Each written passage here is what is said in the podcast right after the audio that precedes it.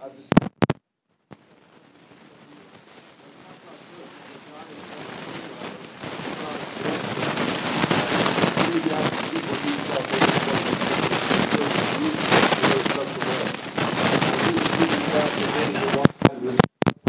During 24 years ago, and I called him up and I said, "There's this guy who's a great preacher. I think you can take that church."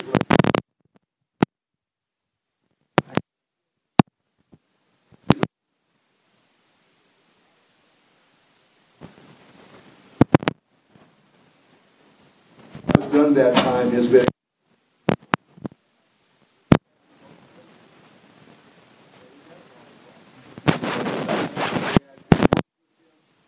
for him. And I think that's-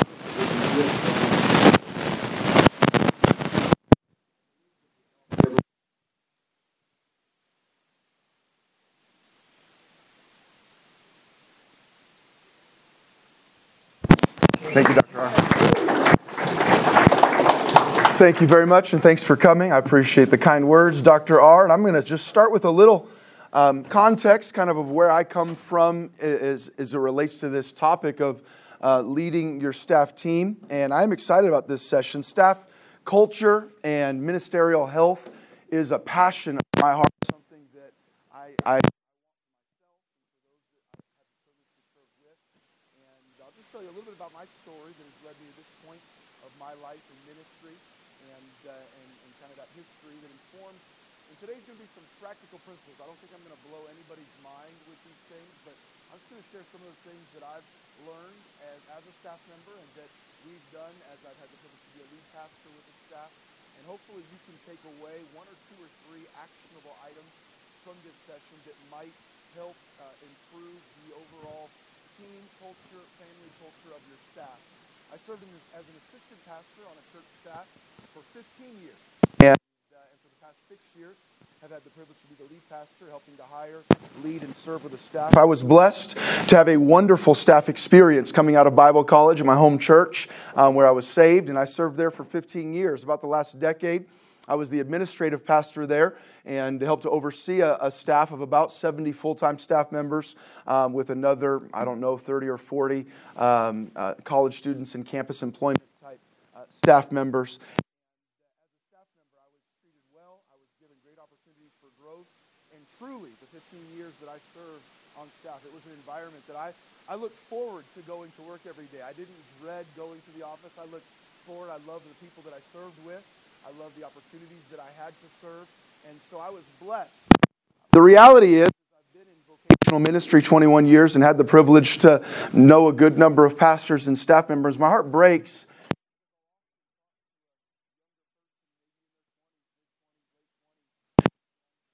They, they gave their heart to God as young people, as teenagers, had a passion and a desire, and went off to a Christian college or a Bible college, maybe, and, and uh, and said yes and got, got hired, went on staff somewhere. And I'm sure Dr. R, being in the ministry here, you've seen this story time and again. And, and, and it seems that too often, at least in my opinion, that first staff experience is not the great experience that I had the privilege to receive. Whoever's, uh, that's not blame on the pastor or the staff member, but just wherever the blame lies, that first staff experience ends up being one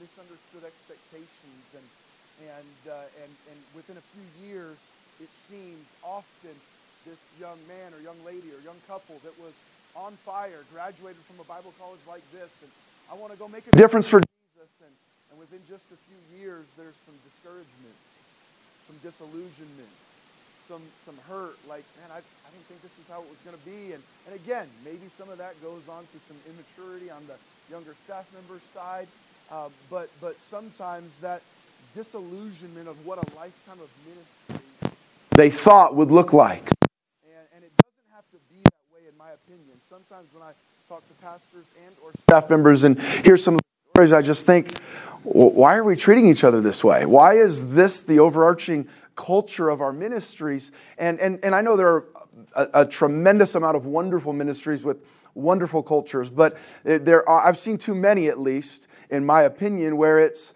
it's this feeling of, of and this was a young person, a young couple, or whatever, and, and the young person maybe didn't have the right spirit toward the leadership or vice versa. And I just don't feel like it has to be that way. And so, as an assistant pastor in Northern California, my last decade there, I was administrative pastor. I helped to oversee a, a full time staff of about 70 members. So I was involved in a lot of different personalities and, and uh, responsibilities and roles and hiring and different things. And here in Southern California, I inherited a staff of about 15, about 15 staff members when I got there. And over the last six years, we've had the privilege to hire 35 or 40 staff members. Um, and uh, over those last six years, one of our assistant pastors, Pastor Doug, is here. I told him he didn't have to come. He hears me talk all the time, but he is a wonderful assistant pastor, a godly man. And I've said it often. Um, if, if every pastor had a Doug McMains on their staff, there'd be a lot less discouraged pastors. And I'm, I'm, a, I'm a, a blessed pastor to serve with a, such a godly, faithful, humble man.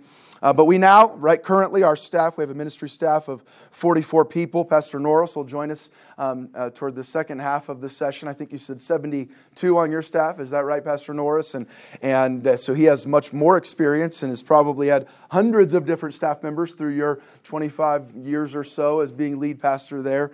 And uh, but I'm thankful. And, and to this point, we've not done everything perfectly. I'm not up here as the expert as I go but I have had the perspective of 15 years from the staff member side and then six years from the pastor side.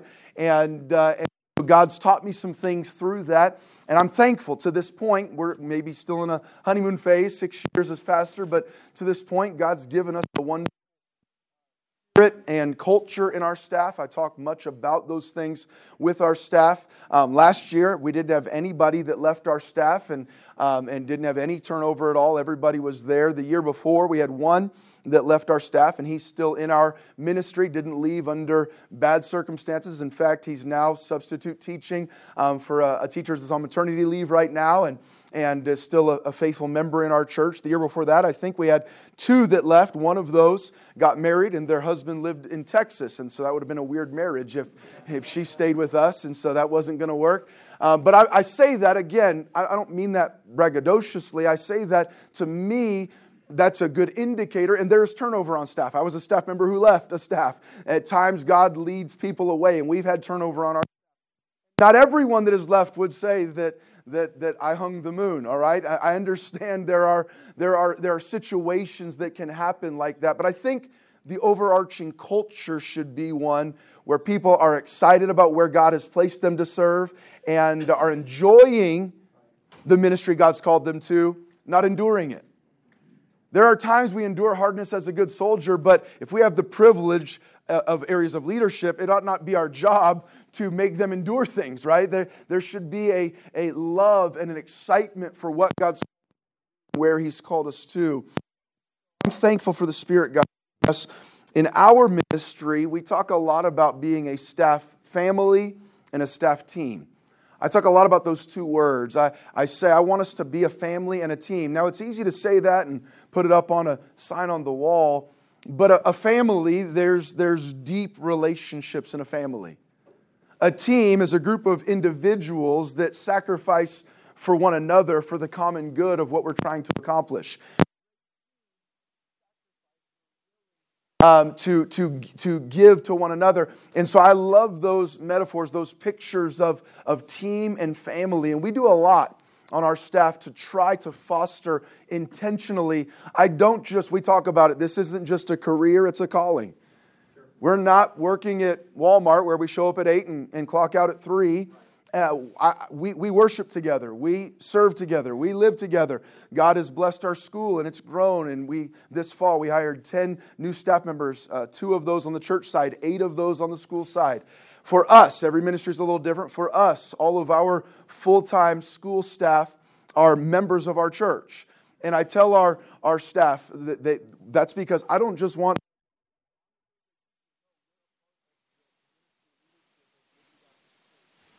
Christian School. We're a team. We're a family, and uh, and so that's that's kind of what informs that, and and the fact that I've had the privilege to work.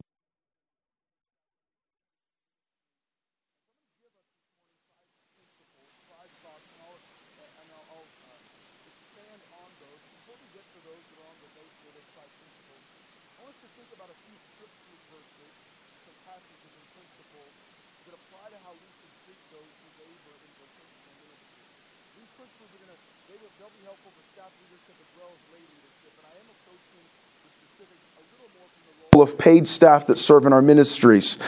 Tim, 1 Timothy chapter number 5. I think we know these, this passage. What does the Bible say? Let the elders, church leadership there, right? Pastors, let the elders that rule well be counted worthy of double honor, especially they who labor in the word and doctrine. For the scripture saith, Thou shalt not muzzle the ox that treadeth out the corn. I believe this is speaking specifically about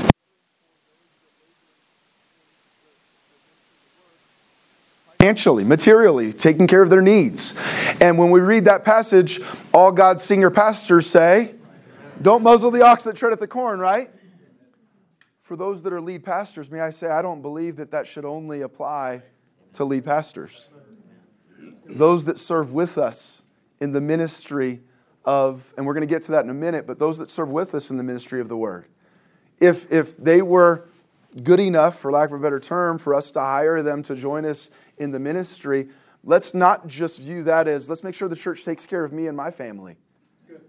Make sure me and my wife are taken care of. What about those that have given their lives to serve alongside of you? That we wouldn't be able to do the work that God's called us to without them. And it says here they're worthy of double honor. They're worthy, the, the, the, the labor is worthy of his reward, not just true of a senior pastor. Philippians 4, Paul writing, to the, the, the, to the church at Philippi. Now, ye Philippians know also that in the beginning of the gospel, when I departed from Macedonia, no church communicated with me as concerning giving and receiving, but ye only. For even in Thessalonica, you sent once and again unto my necessity, not because I desire a gift, but I desire fruit that may abound to your account. May I just stop and say this? We understand this. There is a blessing that comes with giving to those that are serving in the work of the ministry for mission, we use this a lot in missions speaking, but I think the overarching principle is we minister to those that minister to others, God blesses us. And there's a blessing that comes to the church that learns that fruit that abounds to our account. But I have all and abound. I'm full, having received of Epaphroditus the things which were sent from you, an odor of a sweet smell, a sacrifice acceptable, well pleasing to God. But my God shall supply all your need according to his riches and glory in Christ Jesus. And we see here Paul teaching, learn, eh, praising them for being a giving ministry. Giving to who? Giving to the ones that were laboring in full time vocational ministry. And, and taking that principle, we ought to teach our church to find the joy if God has blessed us with people that are laboring in ministry to bless them. Create a culture. I was talking to a church planner that's just a few years old, and they were talking about how he, he was telling me, he said, you know, we've got, we've got to really train our people to learn what it is to love the servants of God. It's new for them, even appreciating those that labor, not for me, but those that labor in the word and, and on a, a special occasion or whatever it might be. There's a biblical principle. We ought to be teaching our ministry to take care of God's servants. Somewhere along the way, some of our leaders and or churches got the idea that the less money people had the more spiritual they were. And it became like a vow of poverty and so that's i'm showing my love for god. And sometimes god calls people to serve in very lean places. I've traveled to countries around the world and there are even in america where people are struggling those and that's okay if that's what god's called someone to do but it's not a biblical principle. If you're going to serve God, let's starve them so that they can fast and pray a lot. The less food they have, the more spiritual they'll be. No, probably the more they'll fight with their spouse because of discouragement. And they can't buy groceries. And probably the less healthy they're going to be. And we, we should lead our church, not for our own, not making merchandise of the sheep, but teach our church to be giving to those that labor in the word. 1 Thessalonians chapter number 5. And we beseech you, brethren, to know them which labor among you and are over you in the Lord, and admonish you, and to esteem them very high in love for their work's sake, and be at peace among, your, among yourselves. Churches ought to take care of their great care of their pastors. And may I say this? And I don't think any of us, I'm talking about us getting wealthy or rich, but churches ought to take great care of their pastors. And then may I say this? Churches, under the leadership of their pastor, ought to take great care of their staff members. We ought to strive to do that. I'm going to give us these five thoughts. I'm going to try to go quickly so we can leave as much time as possible for um, Pastor Norris and, and to hear from him and wisdom that he has and open it up for any questions. But number one, leading a healthy staff team. Number one, lead by example. The Bible talks there about labor in the word.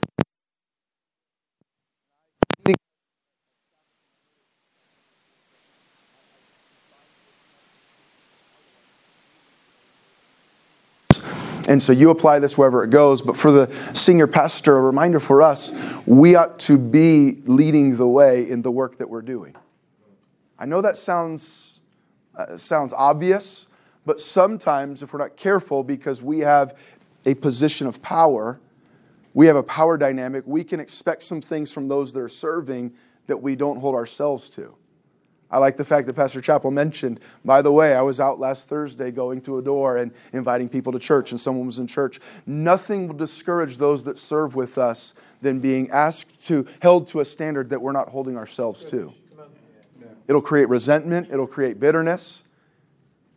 Nothing, and that doesn't mean, obviously, one of the reasons we need staff is because we can't do everything.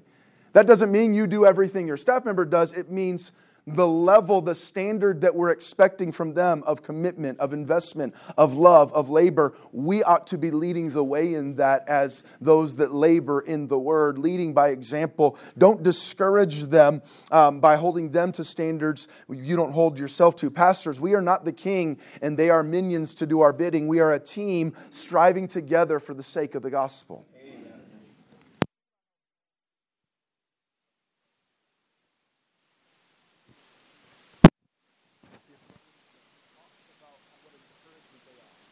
I'm so thankful for only Luke is with me. I'm so thankful for him. Boy, Epaphroditus, when he, he was such a blessing when he came and visited me and greet so and so and what did Paul do? He didn't take all the glory and the credit for himself. He's constantly praising and appreciating and loving one another. Uh, treat them as a team, as, as someone uh, that, that's appreciated. Somewhere along the line, we got the idea, some of us maybe, that the pastor had to be the drill sergeant, whipping all the privates into shape through fear, intimidation, threat, and power dynamics. That might work well for a season. That's not going to be a good, uh, a long-term, healthy culture in a ministry environment. That might work fine in the military. In, in, that might still be their, their power structure. That's not going to work well in a biblical model of a ministry. Love them, lead them. Yes, correct them when needed, but don't expect them to serve in measures that you are not serving. Don't force them to work six 12 hour days while you're working four eight hour days. Whatever the case may be, lead by example. If you want to have a healthy staff team, they need to see the commitment, the expectation, the investment that you're asking of them. They need to see it in you. Number two, leading a, a staff team. Number two, lead with encouragement. Have fun together. Pastor Sidlowski's here. I don't know him very well, but we spent a 10 days in Hawaii. I mean, Hawaii. Well, let's do that. Let's go to Hawaii. It was Israel, right? I don't know why I said Hawaii. I'm thinking about Hawaii right now. We went to Israel. I think that might have been. I, I preached for you one time, and then I think I met you that one night at Sizzler dinner, and then uh, and then we went to Israel. I don't know a whole lot about Pastor Sidlowski. We haven't spent a ton of time personally. You know what I figured out uh, uh, on the, the eight or nine days we were together in Israel? He's a fun guy. He loves life. He loves the Lord. He loves people. He loves the ministry. Now, I'm sure there's times he has bad days, but, but and we all have different personalities, but the joy of the Lord is our strength. We ought to uh, love what we're doing, what God's called us to do, and that ought to filter through to those we serve with. Have fun together. It's been said you catch more flies with honey than vinegar. Have fun together. Yes, correct, but praise. Point out the good. Praise in front of others. Praise them in front of the church. Lead the church to do things for your staff. It doesn't have to be we take all of the credit. I'm the pastor, and all of this is because of me. We get plenty eh, in, in healthy church models. We get enough appreciation and love and gratitude. Let's deflect some of that and share some of that with those that are laboring in the shadows. Those that are laboring in places where they're not seen. Let, let them know they've done well. Make a big deal on social media. When one of our staff uh, members has an event that they lead, I try to make it a habit to point out. I'm so, so thankful for uh, our youth pastor, Ryan Cavan, our recent youth rally. had several hundred teenagers here last month. Uh, a month, two months ago, somebody uh, sent me a picture of our Spanish ministry and I, or uh, something, I don't remember what it was, and a tweet and just, man, love how God's working through Sammy Roberson. Share the praise and the encouragement with those that are laboring with you. Don't you love it when somebody appreciates you for what you've done, Pastor? Let's do the same. And I know this sounds so elementary, but I fear too often it's so missing. And we ought to remind ourselves have fun together. Again, they're a family. Who wants to be a part of a family that never laughs?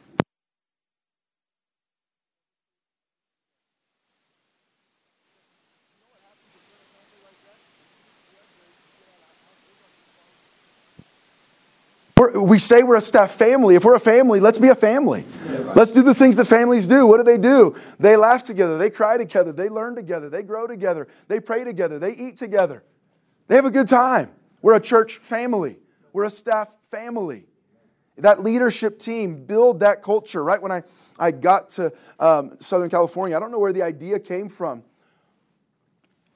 But I grew up watching 10 o'clock a.m. on CBS. Price is Right, Bob Barker. Be sure to spay and neuter your pets, all right? I grew up on all of that. And, and somewhere along the way, I figured out, Pastor Norris, that they film it down here. And so I had the idea. At that time, we only had Doug three on, on the pastoral staff. It was me and it was me and three others, me, you, and two others on the pastoral staff. And I got the idea. Let's take a day. I don't even remember if it was supposed to be our day off or we took a work day. I think it was just a Tuesday. We just took a work day and said, let's go to the Prices Right taping and I had them. We, we, had, we had one of our guys print up T-shirts that said "The Price is Right Pastors" with with uh, the Price is Right logo, and I've got a picture on my phone of it. We went, and the, if you've ever been through, it's a fun process. You go through this interview process, and our our uh, music pastor, our creative pastor, he got called up on stage, and he won some stuff, and almost he went and spun the wheel, and almost, and we went to eat afterwards, and we had a blast. I didn't know these three men. But just that one day, within a month or two of getting there, it really built some memories and, and create. And we, we spent 8, 10, 12 hours together that day. Nothing spiritual whatsoever. we went to the prices right. In fact, if anything, a couple of the models that walked out the watches, we had to ask for forgiveness later, you know, on the prices right. There was not only was it not spiritual, it was probably unspiritual. We had a good time together. And you know what? We had so much fun. I, I came to our next all monthly staff meeting and I said, I said, man, we had a blast. I said, how many of you, if we went again, and I was talking this time to our whole school staff, not just our pastoral staff. How many of you would want to go? And they said, I said, you know what, during spring break, because they were all teaching, I wasn't going to cancel school to go to Prices Right, but uh, during spring break, if you want to go, we'll go. And so we took like 15 or 20 of us there on a, on a day during spring break, and same thing. And our assistant pastor, Pastor Sammy, got called up that time, and he made it to the showcase showdown. And he was $200 over, almost won a car and a motorcycle. He ended up winning kayaks and a vacation to Canada. And, uh, and we all, we all, he sold the kayaks on OfferUp or something, and we all went to eat afterwards, and we had a blast. Uh, we don't do that every week, and I probably don't do as much of it as we should, but regularly, we're trying to do some things like that. Several times a year, we do staff wide events or experiences. We have an annual staff orientation two days in August. The school staff has an additional one that they do in the first week of August. They go to San Diego for a night. This year, they went to uh, SeaWorld one day together. Every year, we have an adult staff Christmas party, and we invest a good bit into that on, on, on one night and uh, don't tell anybody, Pastor Doug, this year we're taking them all to a murder mystery dinner. We've booked a private thing at a hotel, and we're going to go, and these actors come in, kind of like Clue, and we're going to have dinner and try to think of different experiences. And then every year we do a staff kids Christmas party, and we've taken anyone that has kids to a day at Disneyland, and a day at Universal, and a day at SeaWorld, and we've gone to Medieval Times and Boomers, and last year everything was closed with COVID, so I took them to our local mall, uh, uh, the Irvine Spectrum, and gave every kid, you, uh, I said, we've, you know, I'm so glad your parents serve the Lord. It's a wonderful joy to serve the Lord. I'm thankful. Sometimes staff kids can get resentful that their parents are in ministry. And I want them to remember, man, I get some things in my life that, that I wouldn't if my parents hadn't chosen to serve the Lord. And we're standing at their spectrum. We played some games, a gingerbread house game, and gave out some gift cards and played something else and went and got lunch. And, and we did a few things. We stopped and got donuts at Duck Donuts. We have, because of God's people in our church are very generous, and your, your parents, they work hard. For every kid, we've got a $200, $200, and you get to spend it on whatever you want at the mall. And parents, you don't get to say no. This is from Pastor and from the church, and they get to whatever you've been wanting to buy. Well, that's a bad thing to tell five year olds.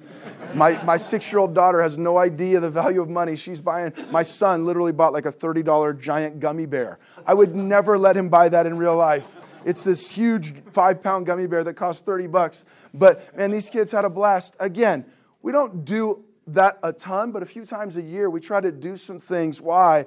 We're a family. We've taken the adults on an LA food tour and hired a private chef to come cook a five course meal in our courtyard. And we've gone to a symphony at the Disney Concert Hall and an Angels game. And you say, Pastor Ryan, that sounds really expensive. May I say this? In my, my perspective, those aren't expenses, they're investments. We're not losing money from the ministry, we're investing. And by the way, no one, Orange County, where we live, is a very expensive place to live.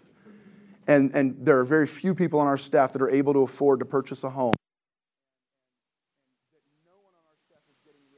Don't live in some crazy fancy where they are they are all, almost every one of them if not every one of them is making below the median income in our area. And we try not to we're going to talk about in a minute we try to do as well as we can but there's nobody. Now they're taken oh i think well care of but they're not getting rich. But i think it's it's worth per staff member budgeting uh, a thousand or two a year to be able to invest on some special things to let them know. Isn't it worth in your family, even when you're struggling, to invest a thousand or two or three or four to go on a, a vacation, a week or two somewhere and build those memories? Isn't that worth? Is that a worthy investment in your family? It's probably a worthy investment with your staff family too with encouragement. A couple times a month, I get lunch with our pastoral staff team, usually on a Monday after our Monday staff meeting. Not even just to meet, just to spend time together. A couple times a year, get a Starbucks order for the teachers and bring it to them in their classes.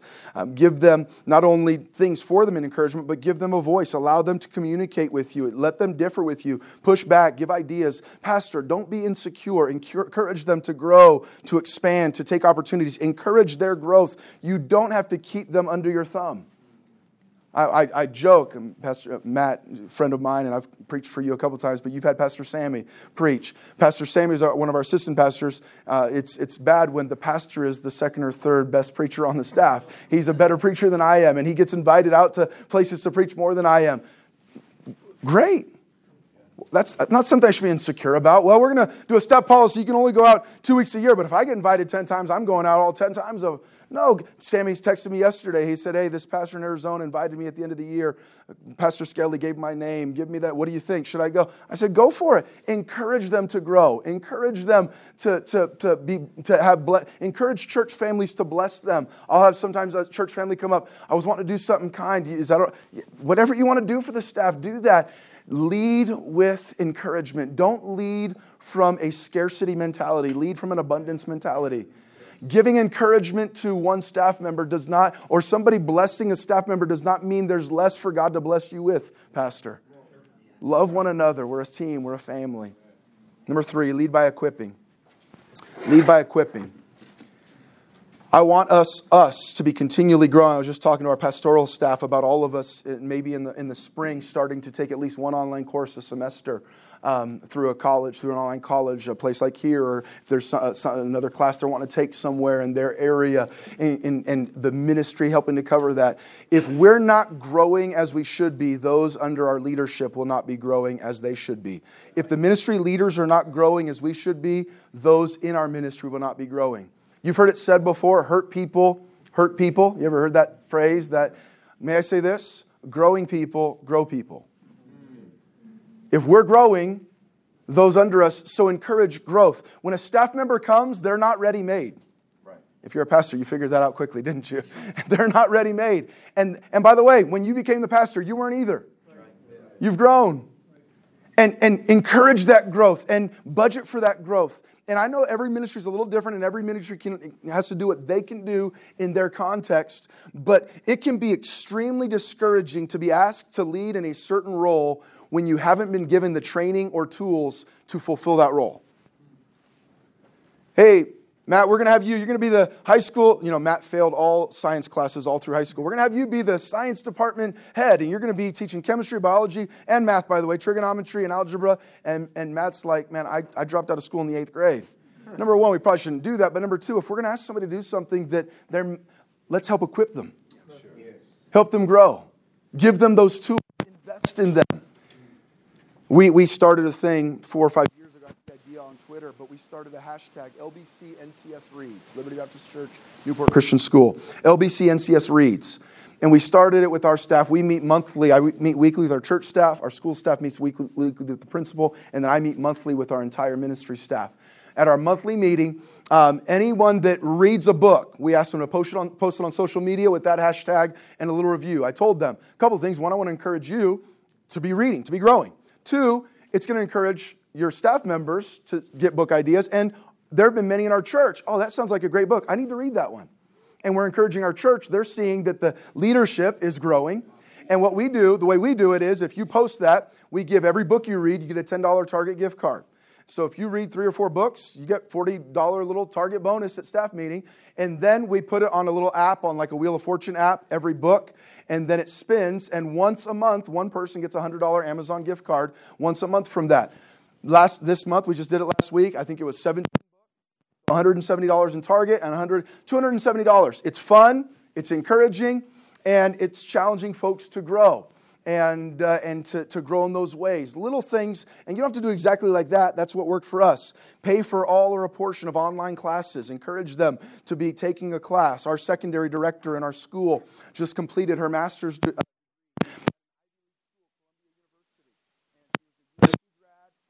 To get a she didn't have an education degree from USC wanted to get her master's in education about Ivy League schools, but they're not, they don't give $1,000 discounts at SLC, Dr. R. They're expensive. Now, we could not pay for all of it, but we invested thousands and thousands of dollars over the course of two years into helping her pay for that. Why? What if she leaves? What if you paid for all that and she leaves? Number one, we've created a culture of growth. Number two, there's a good chance maybe she doesn't leave because she knows she's loved and appreciated and valued. And number three, I want the people, however long God has them there, to be the best that they can be. Conferences, so LBC NCS reads by equipping, pay for a portion of classes. Conferences, encourage them to go. Our Pastor Sammy's leading our music. He was at a music conference last month. We have eight from our pastors at a kids conference this month. Um, teachers uh, go to conferences in the summer. Encourage that. We do a weekly staff meeting for, for equipping a monthly staff meeting with equipping, an annual staff orientation. We've had some where we've helped where there might be some things they're walking through or struggling that would be above what I would consider my pay grade. We've helped to pay for some good, godly Christian counseling in some areas. And our ministry, and that's not cheap, but our ministry, and you're struggling here, let's seek some, some help in that specific area. Let's get some help there. And the ministry wants to help you. Why? I want them to know we want you to be spiritually, personally, relationally healthy. And we're going to do whatever we can with that. Number four, lead in healthy expectations. Lead in healthy expectations. My perspective of my Christian life and as a pastor and as with staff leadership, it's a marathon, not a sprint. Pastor Chappell mentioned that this morning when he came. I want to stay a long time. My prayer is God will let me stay where I am for 25 years. I don't know what God's going to do. I don't know health. I don't know. He may move me tomorrow. He may, he may call me home today. I don't know where that will go, but, but it's a marathon, not a sprint. Now, here's the thing a marathon is still hard, still a lot of work. It's going to be tiring and exhausting at times, but it's a marathon, not a sprint. So I'm not going to run myself into the ground or try to run my staff into the ground uh, in, in this year or this month, and let's just use them and abuse them for a year or two or three, kick them to the curb and get a fresh set and do that four or five times until I'm done. That's not my goal. Lead in healthy expectations.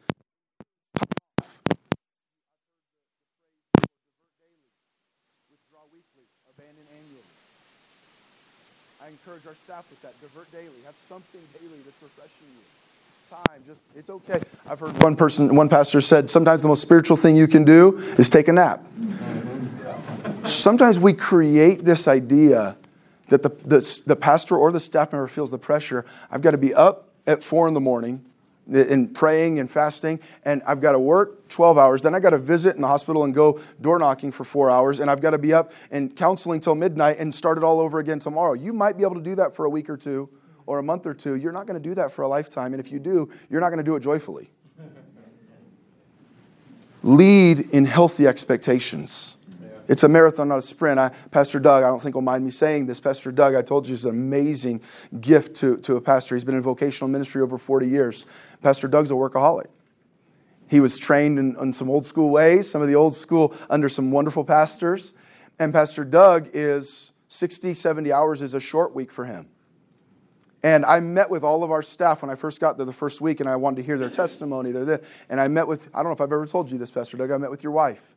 And I said, Joanne, what, what do you see in our ministry that you think is good? What do you see that I need to be aware of, maybe a concern in your personal life and ministry? Anything I need to know of? I asked every staff member these same questions, and tears began to roll down her cheeks. And she said, My husband, he's, he's a wonderful man, and he, he's worked so diligently. He said, We've got one more child still in the home, and I, I just want him to be able to be home a little more than he has been for Brian. And Pastor Doug knows from the beginning. He, now, most staff pastors, you wish you had this problem. I have to force him to go home. Most staff members, you're like, where are they at? Let me get them back here, right? And we, we had to set up rules. And Pastor Doug, you, you cannot, on summer, in the summer, you cannot touch the property on Thursdays unless you have permission from me. You're going to spend time with Joanne and, and Brian. And now Brian's in sports, but when he was elementary and wasn't in sports, Tuesdays and Thursdays, you have to leave the office by 3 o'clock. You're home for two nights a week with, with Brian and Joanne. Why? Because if, if we let him, Doug would be there 80 hours a week. And he's, by the way, he's a wonderful husband and father. All of his children, he has six kids that all love the Lord. They're all faithfully in church every week. I think four or five of them have been students here at West Coast. It's not that he, he abandoned his family for the ministry, but he's passionate about what he does. And, and from the beginning, but with others, I have to remind them, hey, it's still a marathon. It's not a walk, all right? but, but with Doug, it's not a sprint. Like, and so you have to figure that out with different staff members. But, but lead in healthy expectations. For our school teachers, they're not extra, for us, and you do whatever you want, for us, they're not extra staff members in the summer. In the summer, they're off for two months.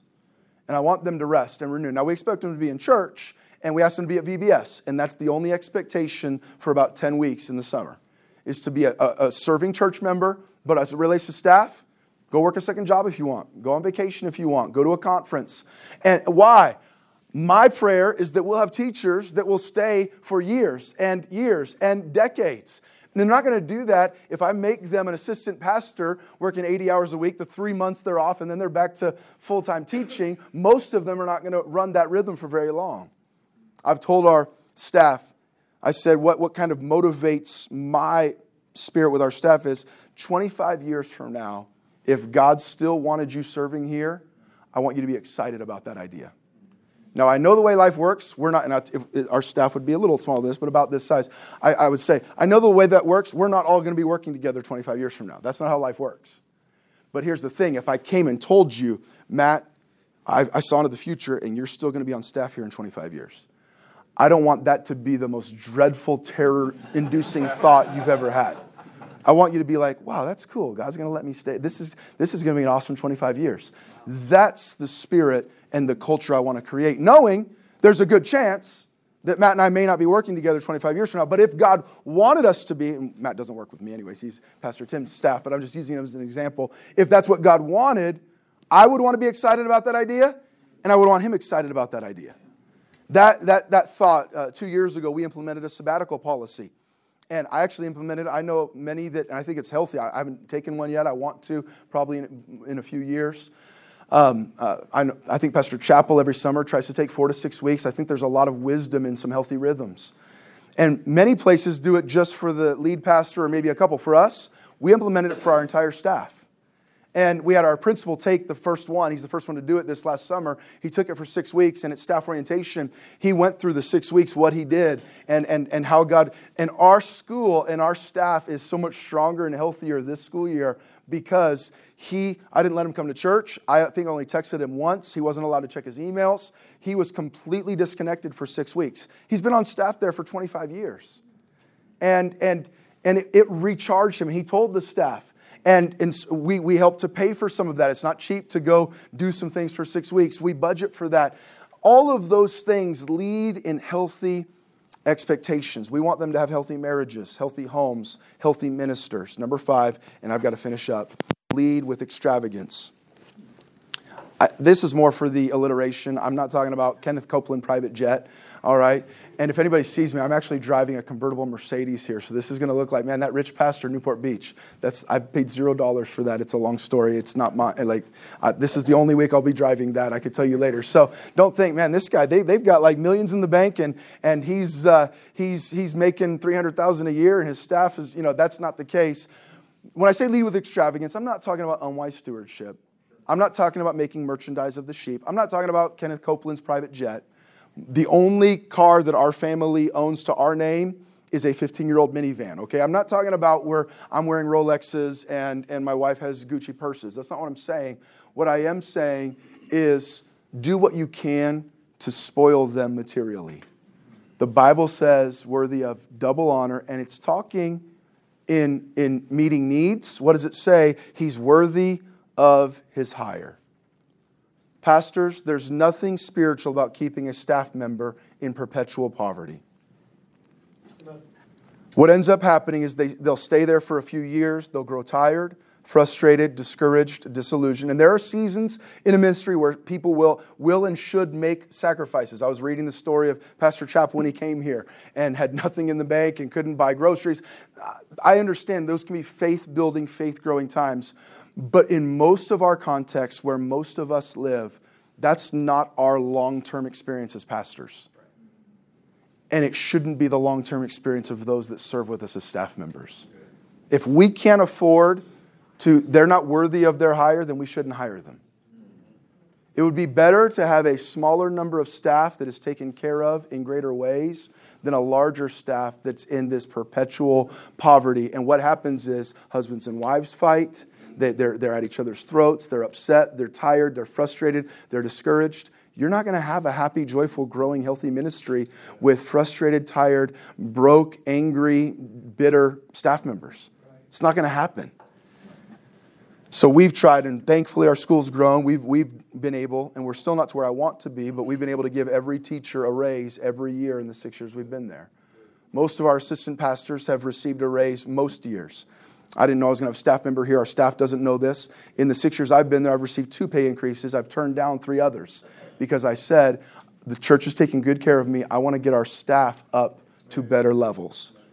And, and so let's take the money you're offering to me, let's put that and bring the staff up in some other ways. We've, we've given longevity bonuses every five years. Not huge, but a, I, think, I think normally it's $100 a year. So if you're there 10 years, you get a $1,000 bonus at our staff training time last staff meeting, we gave a $100 uh, gas card bonus, a gift card to every staff member. Gas is getting expensive. At the Christmas party, some special gifts or bonuses. Birthday checks for them and their kids. When they have a birthday, they get a handwritten note from me. And it sounds like I'm bragging on me. I'm not. I'm sharing some things that God has taught me and that we're doing. I don't know how else to do it. We have not figured it out, and our staff isn't where I believe they deserve to be yet, but we're working on it. And this philosophy is what's driving what we're doing. Uh, we try to pay them well. We switched our health plan because it was getting crazy out of pocket and crazy expensive. So we switched it so that we could try to pay 100% of their health without any money coming out of their paycheck. Um, Pastor Doug is here. When he turned 60, we talked to the deacons, and, and, and he had been there 20 years, and he's an amazing man. And the we voted and gave $25,000, and we still haven't been able to do it because the housing market's crazy, but to help them for a down payment for their first home. They've been in vocational ministry for 40 years. Well, the church heard that, and, and one couple contacted me and said, We want to match that. And so we have. Now, we haven't been able to do anything with it yet, but we have $50,000 sitting in an account to help a staff member. Well, Pastor Ryan, what about you? What about me? God's taking care of our family. This man has labored diligently for 40 years in vocational ministry, 20 at Liberty. I think we can bless them. That's, I know some may disagree, that might sound extravagant, but I think there is fruit that abounds. I think there's a blessing to the church that views the workers of God in that way. We've taken our team on different retreats to different places, some expensive, others not. We went to Tijuana, probably cost us $50 per staff guy and had a blast together. And we went to a missionary and stayed in a, in a and then we've also gone during COVID, there was crazy travel deals. Don't, don't tell everyone in our church, but we went with the pastoral staff and their wives to Puerto Vallarta for three nights. And it was, it was actually, we were supposed to come to spiritual leadership, Dr. R, in Palm Desert last year. I told all the staff, I'm going to take you all. That was going to cost about 800 bucks a couple. And that got canceled, and I got an email of a travel deal, and for about 800 bucks a couple, we all went for three nights to Mexico. So thanks for canceling Spiritual Leadership Conference. And we got a $100 round trip flight to Mexico. It was just crazy. It was a one time thing. But, but, but what, am I, what am I trying to say? I realize some of this may not be possible in every ministry. We may not have the funds to do all of this at this season, but it is possible to have this spirit in every ministry. Even if you can't, you're not in a place where you can give $25,000 to a staff member for a down payment. Even if that's not where you are, you can have the spirit create an environment where they can purchase books, register for an online conference, line up a lunch, send their family away for two nights to a hotel, appreciate them. So, pastors, let's, let's do our best to lead. Don't be insecure and don't be inconsiderate. Give grace, love their families. And I'll close with this. And Pastor Norris, if you want to join me up here, I'll close with the words of Genesis 33. As Jacob and Esau are reunited, and Jacob said, Let us take our journey and let us go. I'll go before thee. He said unto him, uh, I'm sorry, Esau says that. He said unto him, My Lord knoweth that the children are tender, the flocks and herds with, with, with young are with me, and if men should overdrive them, one day all the flock will die. Let my Lord, I pray thee, pass over before a servant. Go ahead, and I will lead on softly, according as the cattle that goeth before me, and the children be able to endure until I come unto my. I'm going to lead in a way that's healthy for those under my care. And I'm all for strong leadership, but I'm also for soft leadership, caring, compassionate leadership. I'm not going to overdrive them that they all die in one day. I'm going to lead on softly so that they all make it to the journey, the end of the journey, because it's a marathon, not a sprint. Pastor Norris, you come join me and, and maybe just tell us a little about yourself and give any thoughts you have. I think we're supposed to sit up here in these fancy stools. And then we'll open up to any questions. I, I wrote down a lot of notes right here. That was, that was very good for me. And I wrote these two down. First of all, I sat there and prayed the whole time that none of my staff members were in here. the second note I wrote down is hire Pastor Doug. That's right. Pastor Doug's the man. Jordan, you just need to go. No, Pastor Doug's not going anywhere. I'm just kidding. I wouldn't do that. Um, uh, I uh, pastored for uh, uh, 12 years, two years as pastor and two years as assistant West Virginia. And so when I started there, I was the chief cook and bottle washer. I did everything. And, um, and then we were able to hire some staff. So I started with no staff and learned how to hire staff there. And then uh, 21 years ago, 20, almost 22 now, God called us to Franklin Road Baptist Church. And so the staff there, I think, when I first started, I think we had 24. We have a school. Wow. And uh, so it's about 72 Wow. right now with school and church. And so we're grateful and thankful. Jordan's our, our youth pastor. You need to meet, talk Pastor Doug. But, uh, I really appreciate what he had to say. And so uh, I, I took a lot of notes, Pastor. That was excellent. That was good. Is there a question for Pastor Norris? Anybody want to make, at this point, it's, we're supposed to open it up and, and get a chance to ask a question from recommended uh, kind of measuring stick for uh, the pay of your staff. I've heard of different things, median income, uh, principal and teacher, uh, you know, of your local high school type thing. Do you have just kind of a, a reference, a measuring stick? That's a great question. Yeah. Um, I will tell you that independent Baptists are different. There are actual, actual manuals out there that you can pick up. I don't, I can't put the name of the one that we have.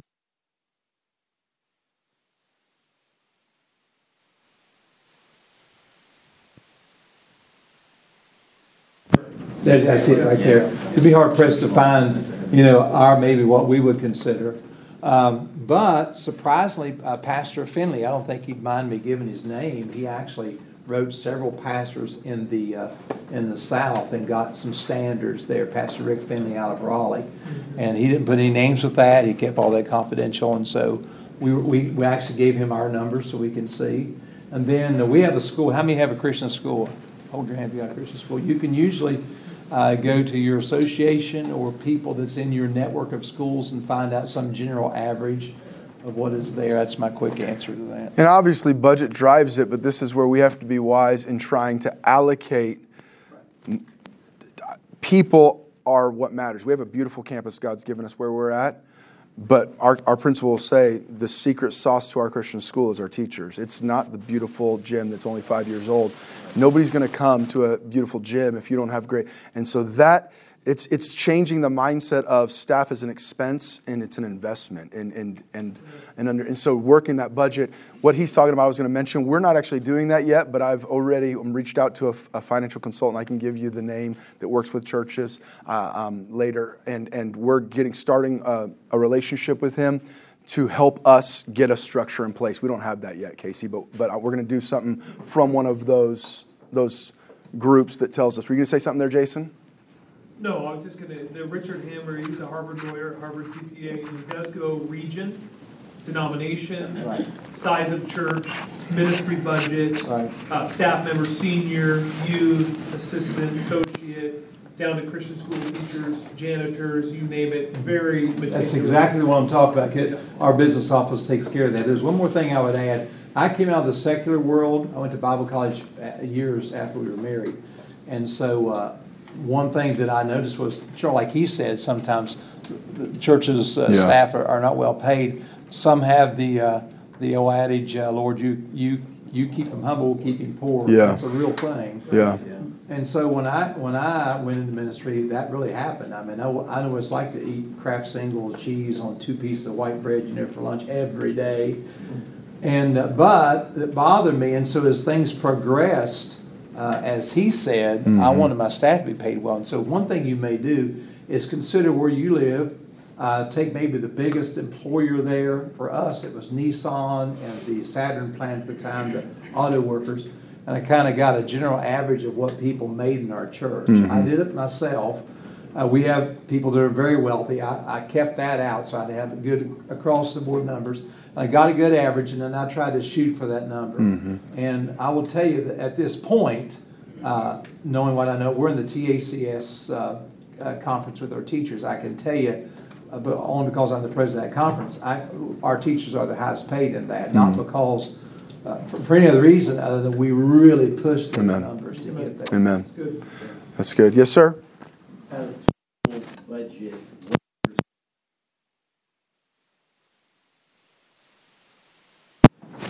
out total annual budget operating. Do you know, budget, Pastor Norris? Is there Our a business office does target percentage? I- It's our largest number, for, so As far as mentions- in knowing, Yeah. are we ready to add a staff member? Yeah. Or not, and you want to keep it at a certain percentage of total budget? I don't have a specific number. We, we look at our budget every year, and one of the biggest things we try to increase since I've been there is the staffing. For us, our church side, it's probably close to 50% of our budget, which is probably a little too high, um, but we live in a really expensive area. And then on our school side, it'd be much less because the school has grown. Um, Pastor Norris? biggest piece of the pie is, uh, is staff as well.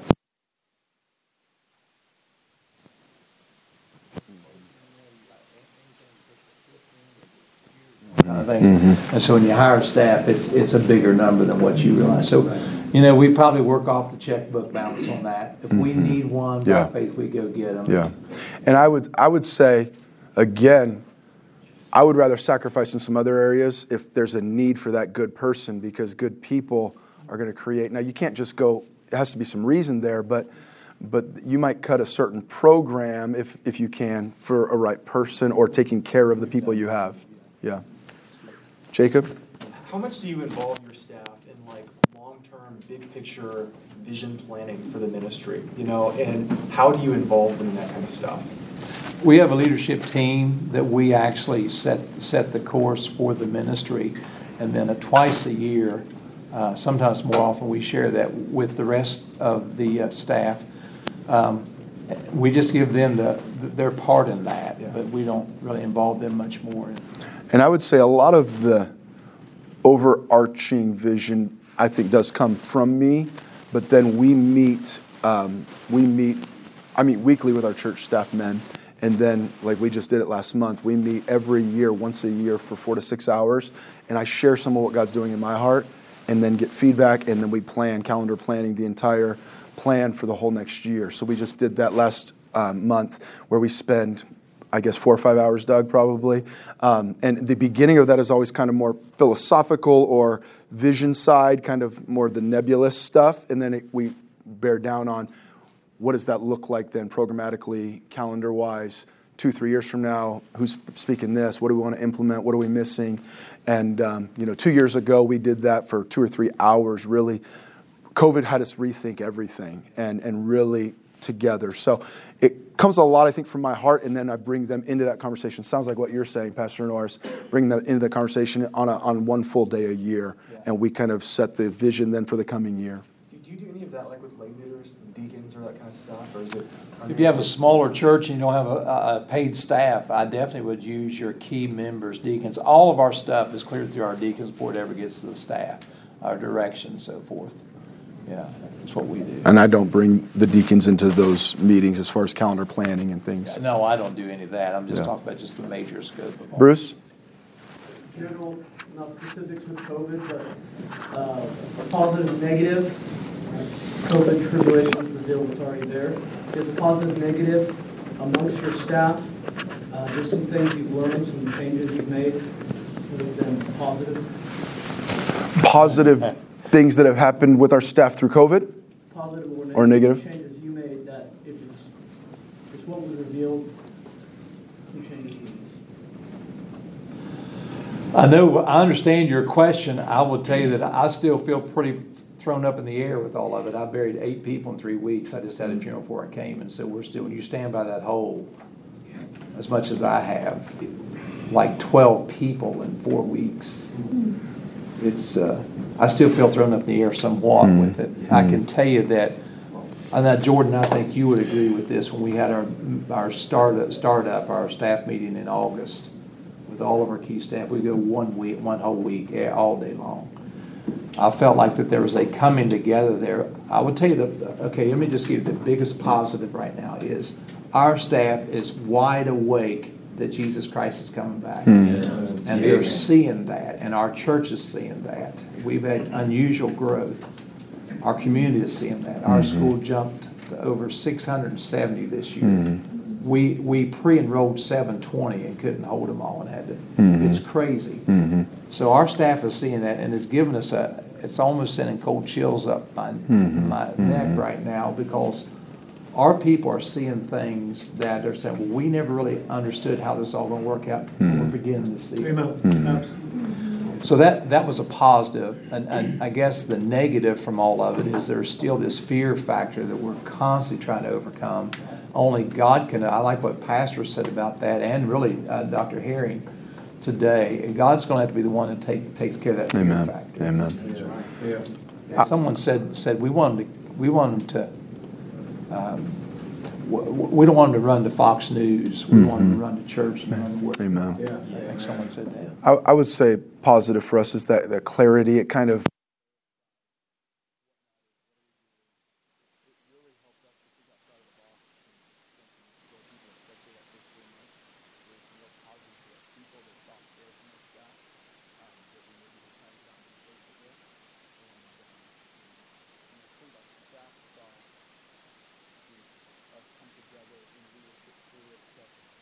think of in our context a ton of negative, but that, that clarity of just kind of we're not just going to keep going through the motions. We got to really figure out what what is what are the priorities right now. I know we're supposed to be at lunch in about three minutes. Is there one one or two more questions, Justin? Um, I know you talked a little about the school staff uh, taking the break off of the summer. How involved do you encourage them to be in the church side? Um, you may Lil Norsheen talked about as well, just as members, or how involved do you try to get them? Our, we give our school uh, staff the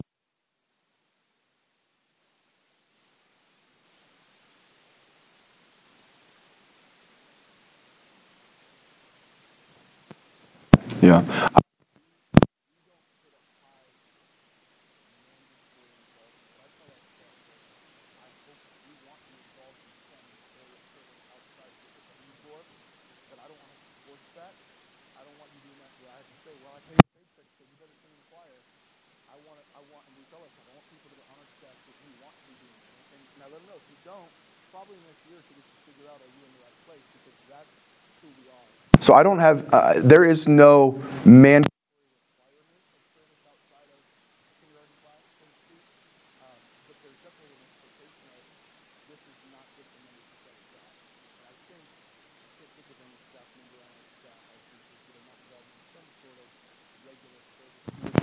some more than others.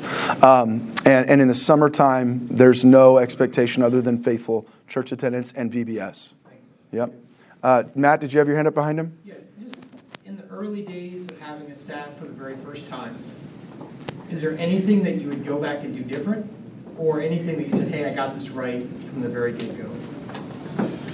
You'd better. I, I, I inherited a staff of Okay, let- 15, let me- so. Let me, I- that lets me, I wrote down, there's a paradigm shift here I, I want to acknowledge because I'm listening to, I'm 63, how old are you? 42. Okay, so, so I came out of the working world, Dr. R will understand this, that, you know, you went to work in the factory or whatever, you got your paycheck, got your insurance, that's how they took care of you, period, you're gone, okay?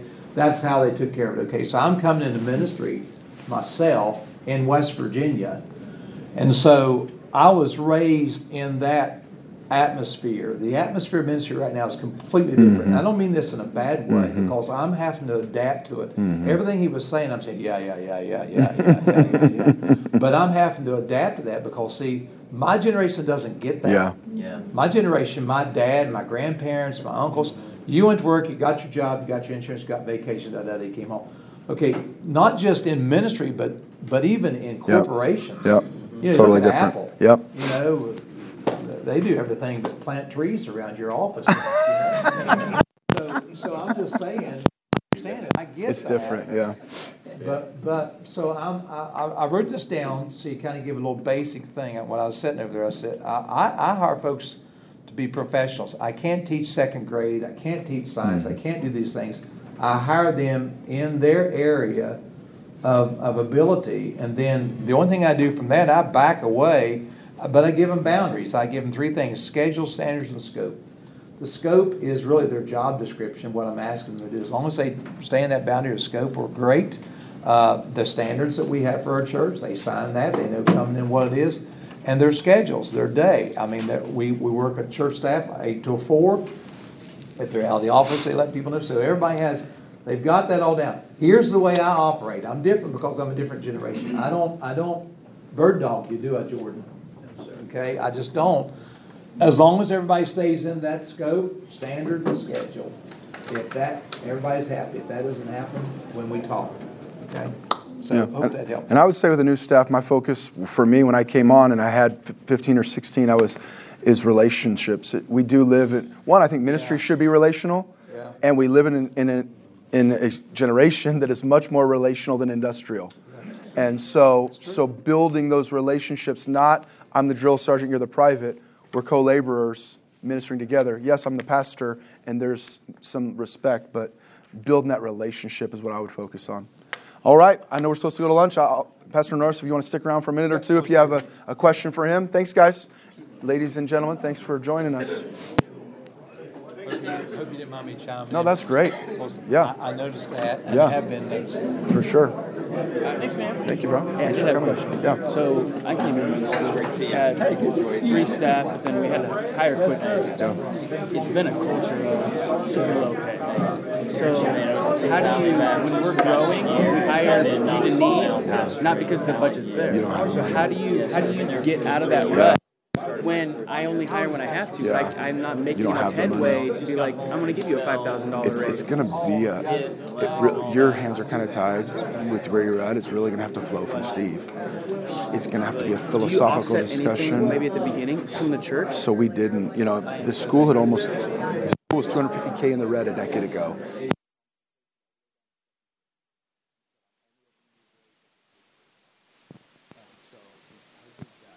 When I came, every teacher was making 27 grand. A teacher that had been there for 23 years was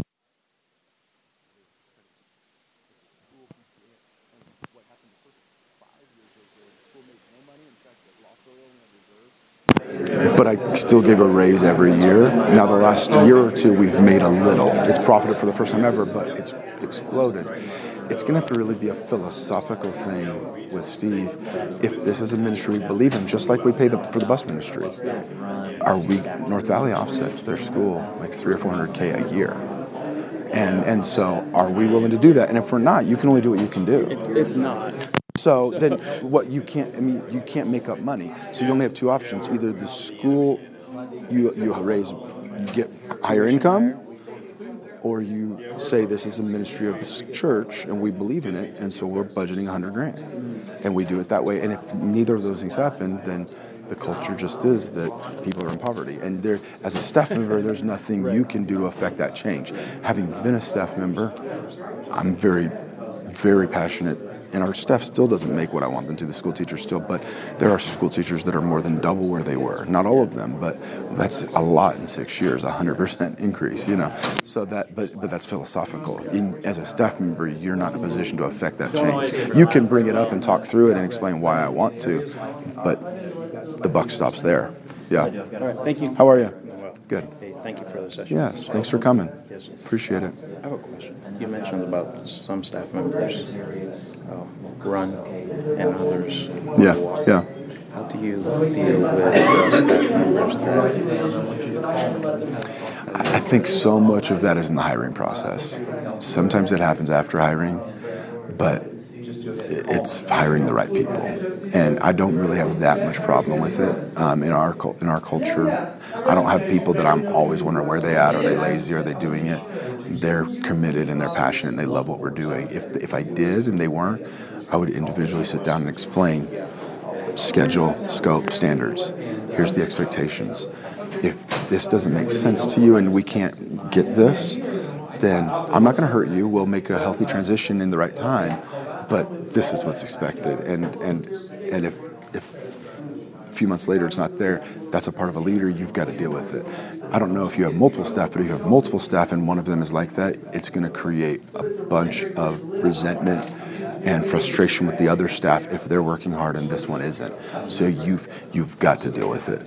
And I would say you individually and lovingly, and you you explain expectations. how did you do that when I'm, I'm, a, Spanish, I'm a Spanish pastor under Oh, okay. A, okay. How, do you, how did you do that when you were an administrator under the pastor? Are these so? If the staff member you're mentioning, if you don't have direct supervision of No, that no, no, person, I'm talking about somebody that I have direct supervision. I, again, I would I would make sure with with if it's a Spanish ministry, I would make sure with the lead pastor or the English pastor, here's my struggle, here's my frustration. I'm getting ready to go talk to this person with this. Make sure he's on your. He, you guys are on the same page, so you don't create. You have a different dynamic, so you don't create frustration or division there. And then that, I would say that number one, and then if that's the case, first go like you know what I'm saying when I pastor, make sure he's okay with it, and then because if you go deal with it here and he your head, if I don't know, then you could cause conflict with your lead pastor. Does that make sense? Yes, yes, yeah. Hope that answers that. Yeah. thank Thank you. Long time no see. Yeah, All the way from Virginia. You're sir. back. Yes, sir. Good to see you, man. remember. I was Yeah. just wondering if you were looking to hire. I'm going on my senior year. Yeah. And graduating. If you were, Shoot me if you. I'll give you my email. Or I've got a business card here. Um, I'll give you my business card. Shoot me your info. You know where we've been. Our church is probably actually overstaffed a little, um, Yeah. unless we lose somebody. Our school is where we've done a lot of the hiring because of the growth. So let me give you my business card, and you feel free to shoot.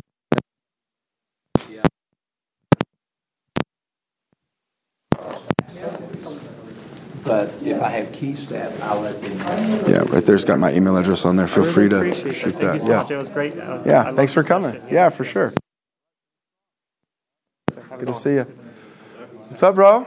I'm good, man. How are you? Good, good. We're having C-ball drug test, you guys, just because you beat us twice. So we're gonna we got a little drug testing going on. You're the ones with like a six foot eight monster. He didn't show up. I know he didn't show up the second game. He didn't show up. I know. He's a beast. Yeah. Yeah, he didn't show up. I go out there and practice against him. Yeah, he's physical. He pancaked one of our kids on that touchdown first game, man. He just shoved him out of the way. So you guys haven't lost, have you? Not yet. We we're playing Faith on Friday, and we're missing our our probably second best player. So we'll see what happens. We'll see how it goes. Yeah, we play Faith Friday. Um, we haven't played them yet. We just played you twice and Pacific twice. We couldn't. We couldn't do anything. Else. Yeah. We jumped out. We were like. I heard you got 14 two two kick returns. They said, and then That was like the highlight. Yeah, and then they scored 25 straight or something. Yeah. Yeah.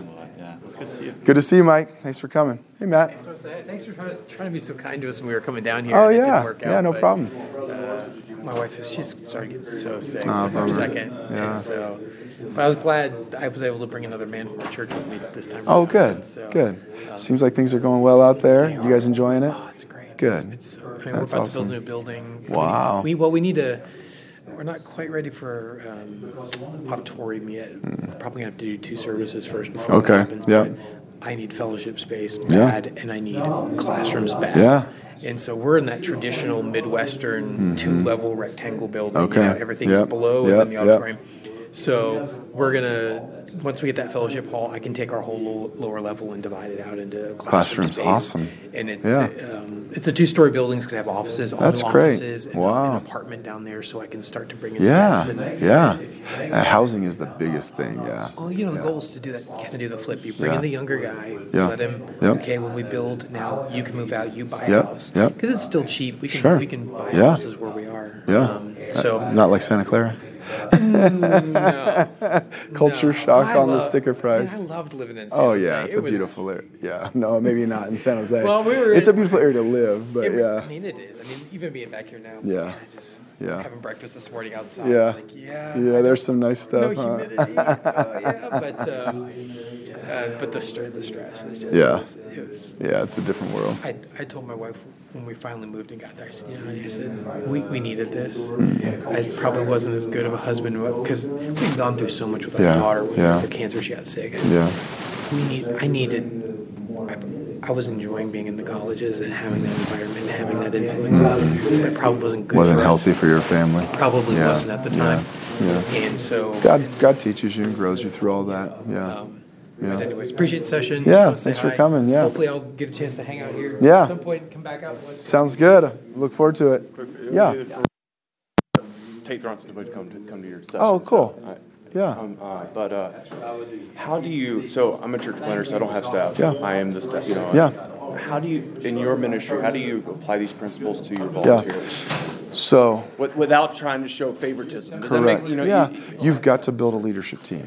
Okay. And so I would I would view it in similar ways, just taking out the salary piece of it. Right, right. I would take those same principles of of equipping, Yeah. bringing them to a conference, getting them a book, you know, whatever, meeting with them one on one, getting them with a, a you know. Uh, a, a pastor, whatever, just Yeah. equipping um, and encouragement, and do put together and leadership, have a leadership team or whatever it is, and do a leadership team Christmas party and have Okay. fun and build relationships and go out to eat one night with your leadership team and Okay. all of those same things I would I would apply. You know, mine's a little different. I don't do it as well with our lay leadership because I have such a large Right, right. staff leadership right, to try to lead. But um, I would do the same thing. I, I would view them as your staff. Okay. And and it's a different dynamic. You don't have the power dynamic or the leverage to force them to do something. They have to do it much more willingly. Right. And you have to be much more understanding and you can't set a here's your schedule and here's your you know some of that doesn't apply. But that idea, Mm-hmm. I, I would I would I would I would I would approach like that. So approach it with uh, like a art my Sunday school teacher, Yeah. or you know, eh, without showing favoritism though to the person who's not necessarily you know who's just sitting on the on the pew, so to speak. If, It- is is it showing favoritism to my staff to give their kids a two hundred dollar shopping spree that I didn't give to every kid in the church? Uh, maybe it is. Probably, yeah. But I think th- this and this is our leadership team. So you're gonna have to have wisdom there. But this is our leadership team. These people have made a a greater investment in the ministry. We're going to make a greater investment in them. That's actually a biblical principle. right, makes sense. I gave you two talents. You multiplied it. I'm going to give you more. Okay. He was faithful over a few, I'll make you ruler over many. No, that makes so as they invest, draw nigh to me, I'll draw nigh to God. Like those are all biblical principles. As they invest in the ministry, you're not doing it to get something out of them, and that's where you have to be a little wiser and understanding. Like we can do that stuff, and it goes on their W two as You're right, right, income, right. but they're investing here. We're going to invest in them, and that's not. I guess somebody could see it as favoritism, but it's me investing in our leadership team so that we have healthy leaders, so that we have a healthy ministry. Makes sense. Makes sense. Do you, Yeah. do, you do that with your deacons as well? We, I do a, I do a deacon's Christmas party um, where we go out to eat with them and I give them a small gift. Okay. Other than that, I, I, I really at this point haven't done like Right. going on this retreat or going. Yeah. And some people do it. Pastor Chappell actually, I think, in where I live, two hours from here, they do a deacons retreat with deacons and their wives one night in Orange County and Okay. and go meet together. So, with your leadership team, I would, you know, Yeah. if they can do it, go go go for a night or two and bring a speaker in and and and you know. Meet, meet with 10 of you, yeah, and grow and training. And yeah, all of the stuff you would do if you had a staff, I would, almost all, I would do in the same, Okay. same vein, yeah. Okay, okay. Yeah. That helps, thank Yeah, you. cool. That you have to choose to live with. Thank you, Pastor Norris. Hey, hey, thank All you. right. I'm heading God bless. Thank you. That was excellent. I appreciate appreciate your encouragement. Thank you.